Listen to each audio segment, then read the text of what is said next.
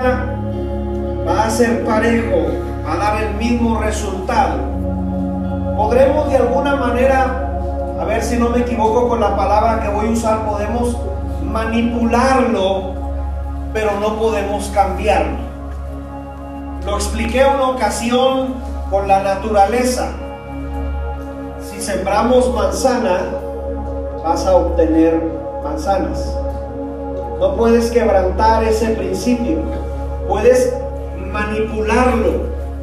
El tamaño de la manzana, el color de la misma, el sabor de la misma. Pero si tú sembraste manzanas, vas a obtener manzanas. Entonces, los principios en la Biblia son inquebrantables, no se quebrantan. El principio de lo que haya sembrado, ahora hablando espiritualmente, monetariamente, socialmente, familiarmente, lo que tú hayas sembrado y lo que yo haya sembrado, eso vamos a cosechar inevitablemente. Esto es un principio aplicado en la Biblia. Por ejemplo, segunda de Corintios capítulo 9 verso 6 dice el que siembra escasamente también va a cegar escasamente. No puedes quebrantar esa parte. No podemos tampoco traer a nuestra consideración y decir, pues yo sembré poco y voy a obtener mucho. La Biblia es muy clara en este tipo de principios y te dice, si sembraste escasamente, espera la cosecha escasamente. Pero si siembras generosamente, de la manera que vas a cosechar va a ser generosamente. Y acuérdense lo que dice ese verso en el verso 7. Cada uno de como propuso en su corazón.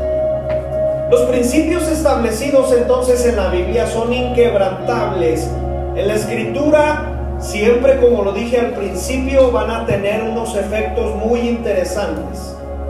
Ahora, los principios de la Biblia siempre van a ir tomados de la mano, quisiera decir, con ingredientes necesarios.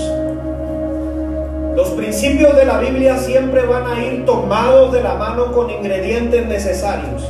Por ejemplo, al principio del dar, porque estamos hablando un poquito del dar al rey, al principio del dar, algo que va tomado de la mano de esto es la actitud del corazón. No lo puedes despegar, no lo puedes quitar. Cuando tú das, lo que también Dios ve es la actitud del corazón. Ahora, si la actitud del corazón lleva como sello el amor, entonces está bien lo que hayas dado. Si la actitud del corazón al dar lleva como sello el amor, entonces va a ser correcto y aceptado lo que tú y yo estamos dando. Porque la Biblia en su principio, discúlpeme por repetir tanto las palabras, en su principio principal, el ingrediente principal de la Biblia y Dios mismo es amor. Y todo lo que hace Él, lo hace por amor. Entonces Él nos enseña a que cuando tú y yo demos, demos con amor. Aquí pudiésemos tomar un poco de una conclusión y decir, si no doy, es porque no amo. ¿Está bien? Quien ama, va a dar. Quien ama no va a poner pretextos. Quien ama no va a poner ningún pero para dar. Porque como ama, tiene la necesidad, se vuelve una necesidad el dar. Y entonces el amor es el ingrediente más importante.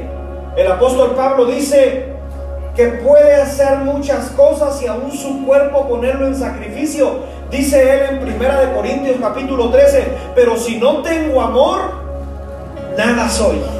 De nada sirve. Entonces, al dar el ingrediente que tiene que ir de la mano es el amor. Diga conmigo fuerte el amor. Si no es así, entonces va a ser infructuoso lo que estamos dando. Ahora, ¿por qué pastor se le ocurre hoy y a la pastora hablar del amor, de dar perdón? ¿Por qué ahora en Navidad y por qué ahora en este día y por qué ahora en este culto estamos hablando del dar? Porque la Navidad está plasmado de dar. Porque este principio está plasmado en toda la escritura. Porque este principio vuelve a repetirse como un recordatorio en el mismo nacimiento de Jesús. El nacimiento de Jesús, este principio vuelve a establecerse. Es como si Dios nos vuelve a recordar que Él dio. Y que al dar hay una respuesta humana o debería haber una respuesta humana.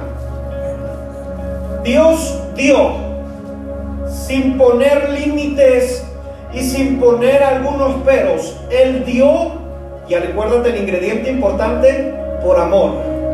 Es decir, en el Génesis Dios da su palabra para que el mundo exista.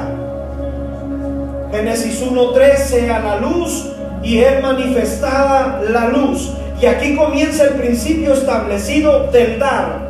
Ahora, según San Juan capítulo 3, verso 16, la escritura dice, porque de tal manera amó Dios al mundo que dio amor y das acción. Es imposible amar sin dar. No, no, no cabe aquí. Cuando amas, das. Cuando amas, es como un ADN que ha puesto Dios en nuestras vidas. El amor hace que tenga acción nuestra vida. Y por lo tanto Dios nos lo enseña en su palabra y nos dice, yo de esta manera amé y por tanto di. Dios sin limitaciones, Dios sin condiciones, dio por gracia y no por merecer nosotros, sino por amor y misericordia. ¿Cuántos me dicen amén a esto? Ahora, este amor de Dios que da es manifestado en la imagen del Dios invisible, en el primogénito de toda la creación, según Colosenses 1.15, es decir, en la persona de Jesús.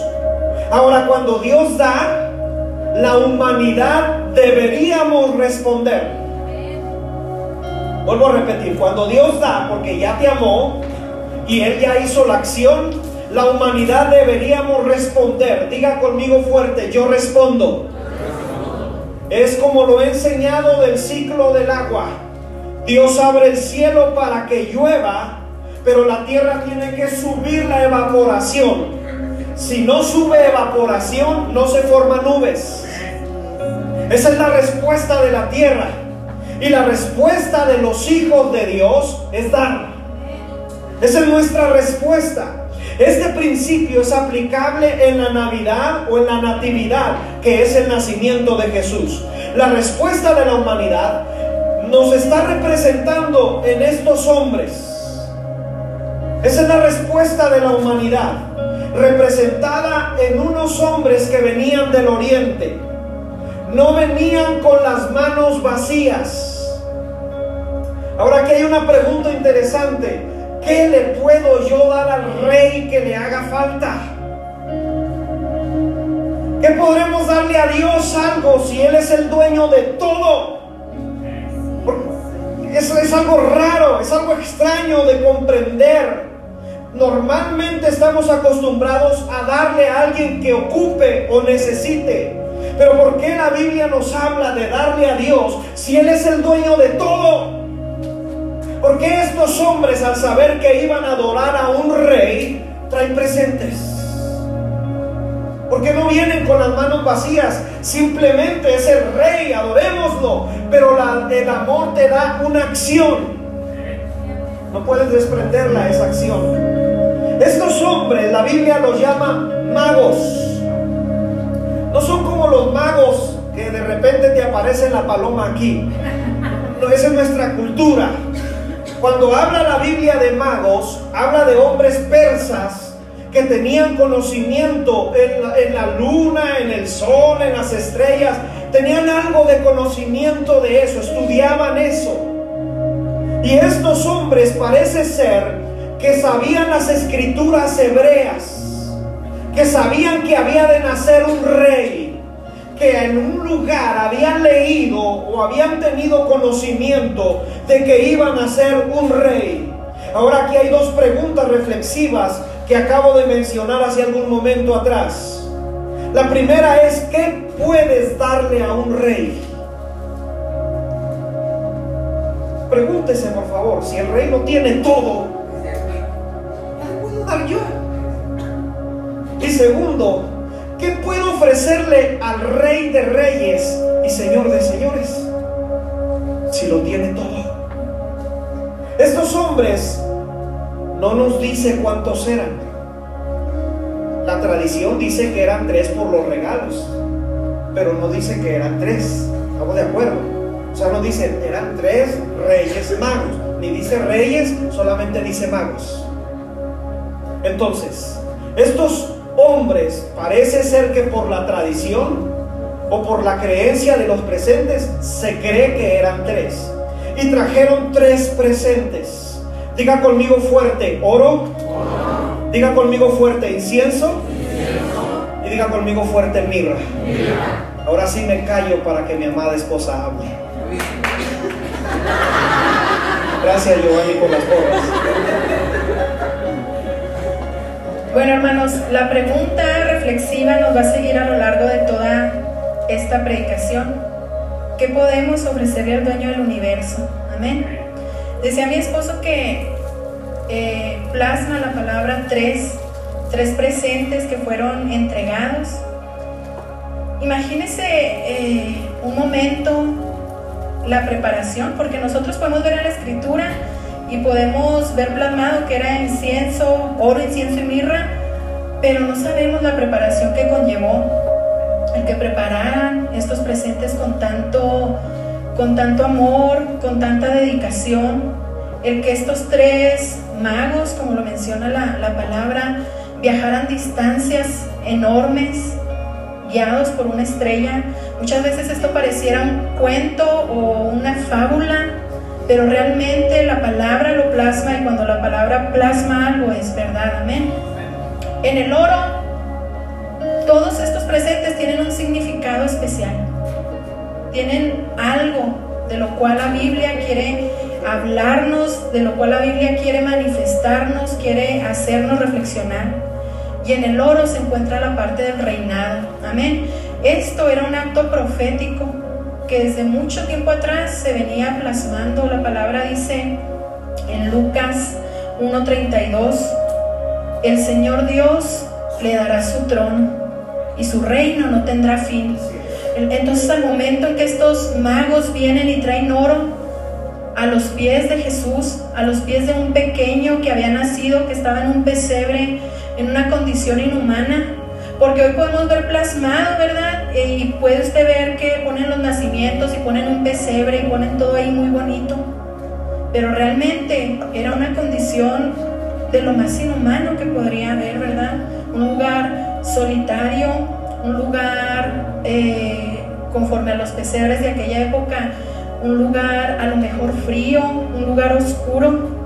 Pero estos magos vienen y ponen delante de Jesús oro como profetizando que estaban dando algo al rey, al rey de la cual la palabra nos habla, ¿verdad? En las profecías que vemos. ¿Dónde, dónde más podemos ver plasmado, ¿verdad? Que ya se estaba gestando el reinado de Jesús. Ahora aquí es entender un, un principio aplicable a este regalo, ¿verdad? Cuando uno trae un regalo especial, es porque hay honra. Es porque se manifiesta la honra a través de los presentes que podemos dar. Y ahorita en un, en un instante atrás mi esposo decía, eh, ¿qué le podemos dar a, a, un rey, a alguien que lo tiene todo? Muchas veces usted eh, ha sido invitado a una fiesta de alguna persona que usted a lo mejor la ve que tiene todo y uno batalla y uno dice, híjole, me invitaron a esta fiesta de esta persona, pero ¿qué le puedo dar si esta persona eh, lo tiene todo? O sea, yo he visto y pues lo tiene todo y lo mejor que le puedo dar. Entonces aquí, más, más que el oro, era la honra que estaba siendo manifestada a los pies de Jesús, ¿verdad? El oro habla de primicia, el oro habla de principio, el oro habla que nosotros como humanidad hemos comprendido que Jesús no necesita lo que nosotros tenemos, que Jesús no necesita nuestra riqueza porque la palabra dice que Él es el dueño del oro y de la plata, pero que aunque Él no la necesita, nosotros si queremos ofrecerle lo primero y lo mejor. Amén. Este principio de la honra es aplicado muchas veces en la escritura, a lo largo de toda la escritura. Podemos ver desde Moisés, ¿verdad? Que Dios le enseña cuando le da la ley para el pueblo, que el pueblo debía de traer lo primero y lo mejor. Usted puede leer en su casa, ¿verdad? Usted puede leer en números capítulos 18 al 25 y usted va a encontrar muchos principios de cómo Dios le dijo a Moisés que tenía que manifestarle al pueblo que el pueblo nunca se iba a presentar con las manos vacías, que el pueblo debía ofrecer lo primero y debía ofrecer lo mejor. Cuando usted honra a una persona, cuando usted honra a una persona que usted le tiene en alto estima, en alto aprecio, usted siempre va a honrarlo, ¿verdad? Eso nos pasa con los padres. Cuando amamos a nuestros padres, los honramos, amén. Queremos ofrecerles lo mejor. Y eso es lo mismo que nosotros como hijos de Dios deberíamos manifestar para aquel que lo dio todo por nosotros. Darle lo mejor, darle lo primero. Y como comentaba ahorita mi esposo, solamente el amor va acompañado de actos, pero también de acciones consecuentes. Lo mismo pasa con la honra. Usted no puede decir que honra a alguien si no tiene actos y acciones que manifiesten esa honra. Es decir, Dios nos amó primero, hermano. Dios nos amó primero. Esa es una manifestación, ¿verdad? Y un reconocimiento en nuestra vida de que el amor de Dios fue tan grande y tan manifiesto que nos entregó a su Hijo para ser nuestro Salvador. Aún, siendo el dueño de todo, Él lo dio todo. Entonces Él nos da eso es la acción de parte de Dios para nosotros. Y eso es lo que debe de manifestarse en nosotros como hijos de Dios.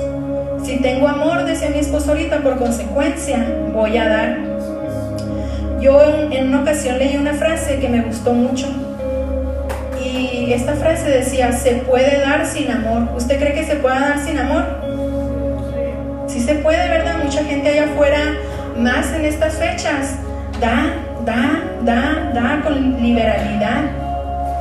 Pero es la segunda, la segunda parte de esta frase decía, se puede, dice la primera parte, se puede dar sin amor, pero la segunda parte dice, no se puede amar sin dar. Usted no puede decir que ama si sus actos, si, si usted no manifiesta con sus actos que está amando, que está dando. Entonces, no podemos decir que amamos a Dios si no le damos nuestra mejor adoración, si no le damos nuestra mejor alabanza, si no le damos nuestro mejor tiempo, si no lo ponemos como prioridad en nuestra vida. Amén.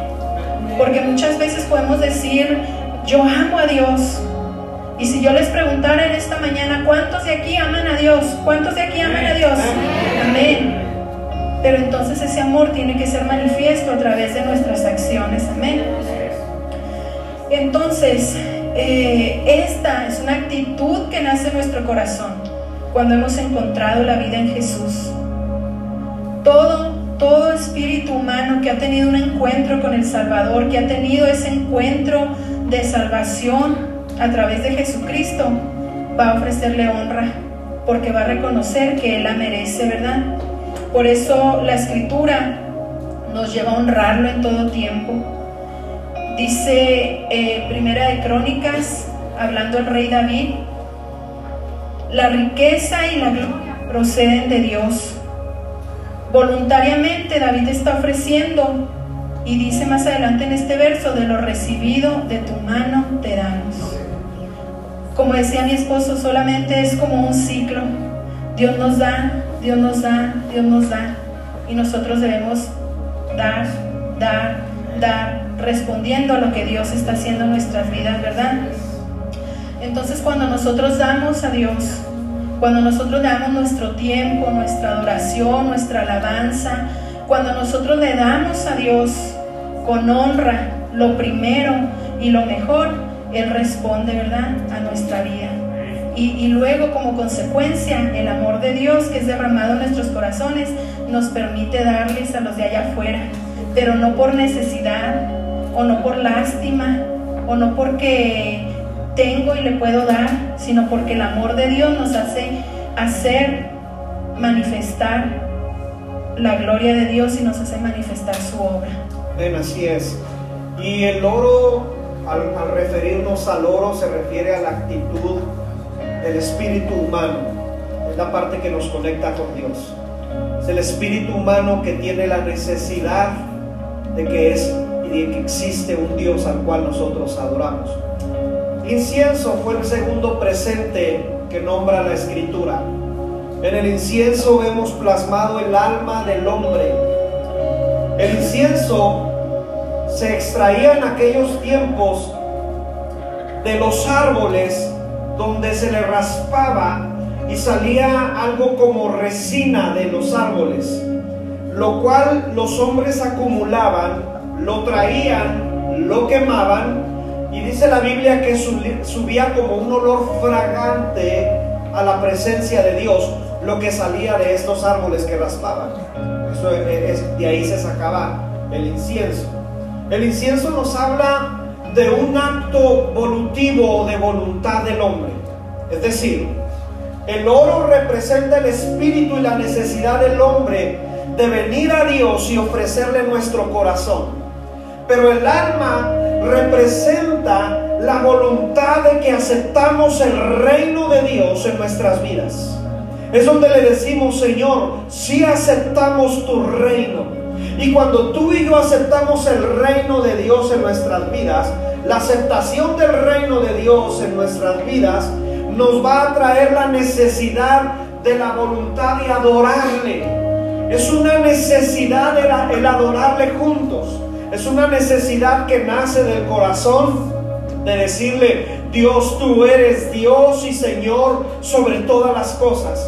Es decir, el estar aquí no le hacemos un favor a Dios. Es una necesidad que hay en nuestro corazón de adorarle voluntariamente. Y lo hacemos por voluntad propia, entendiendo que el rey le ofrecemos lo mejor. ¿Alguien dice amén a eso? ¿Alguien puede aplaudirle al rey?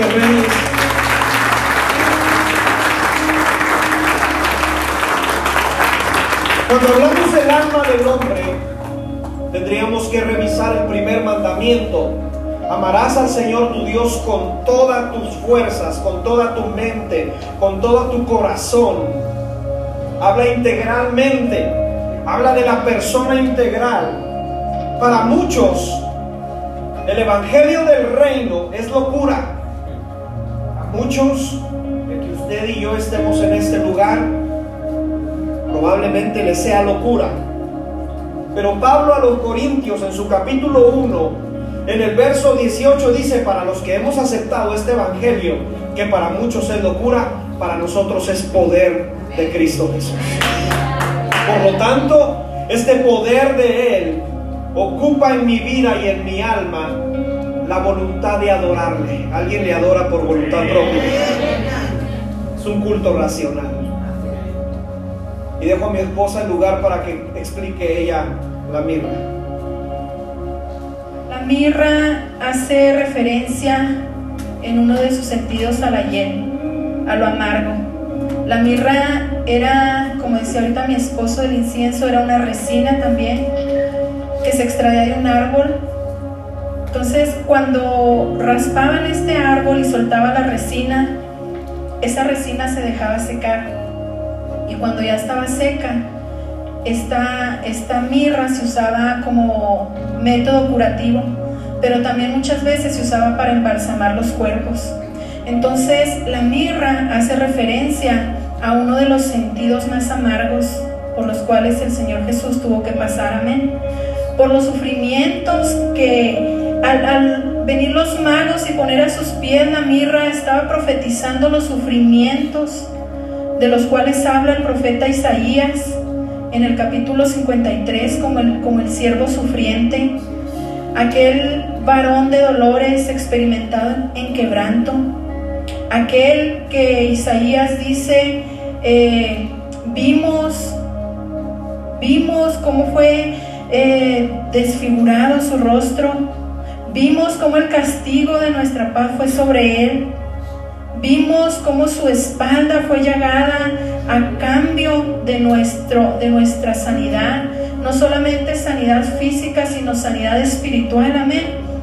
Aquí habla del aspecto corporal de Jesús, de la persona, de decir que Jesús realmente fue carne en este mundo.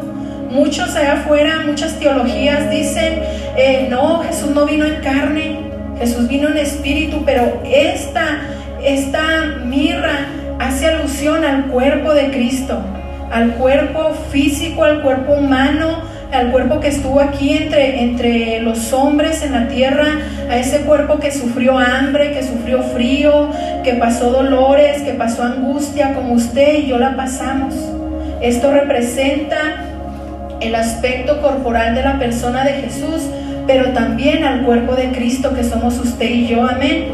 El cuerpo de Cristo somos la iglesia, la que día a día voluntariamente morimos al yo ¿Cuántos morimos al yo cada día?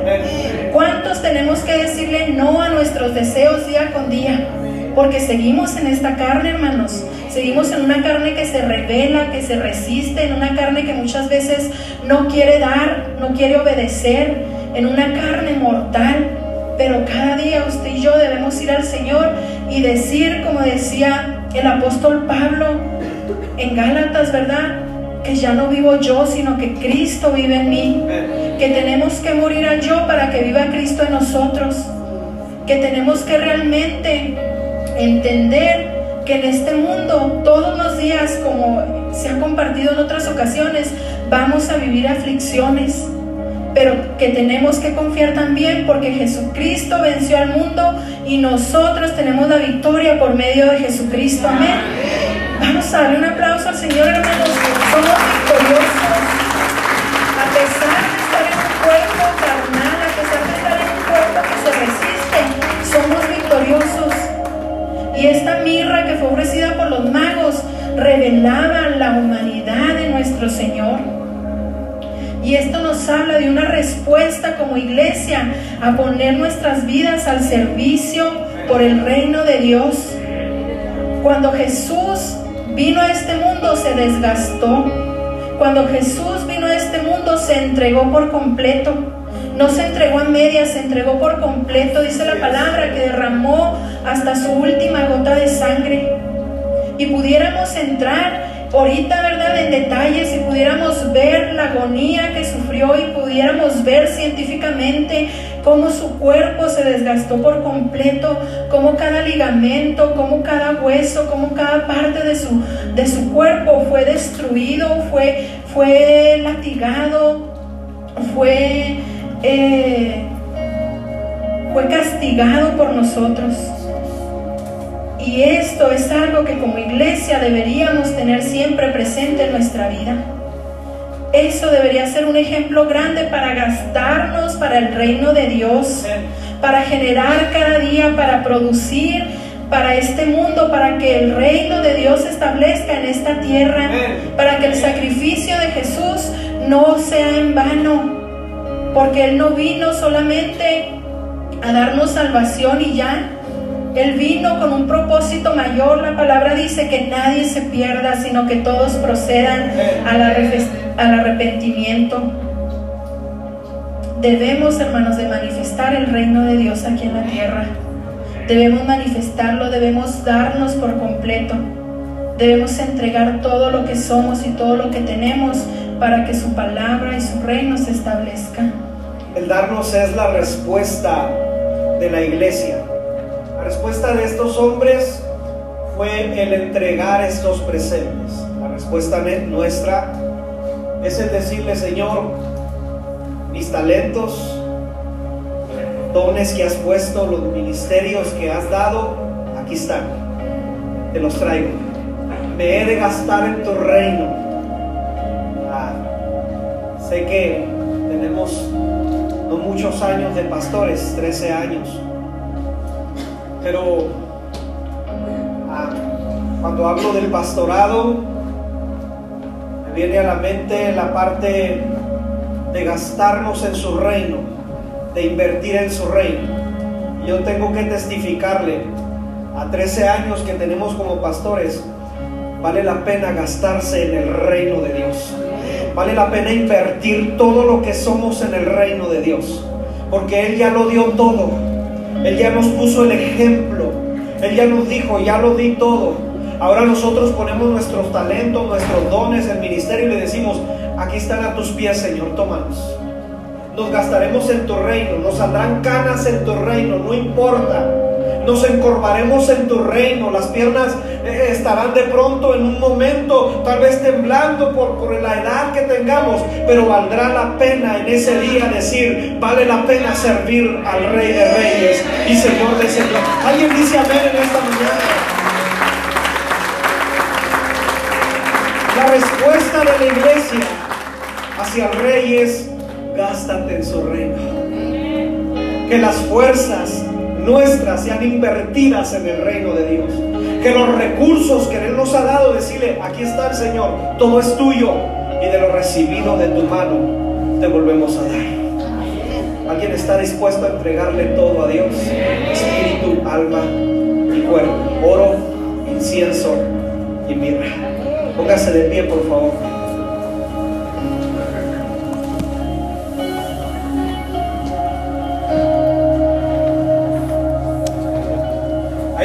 Yo le invito a cerrar un momento sus ojos.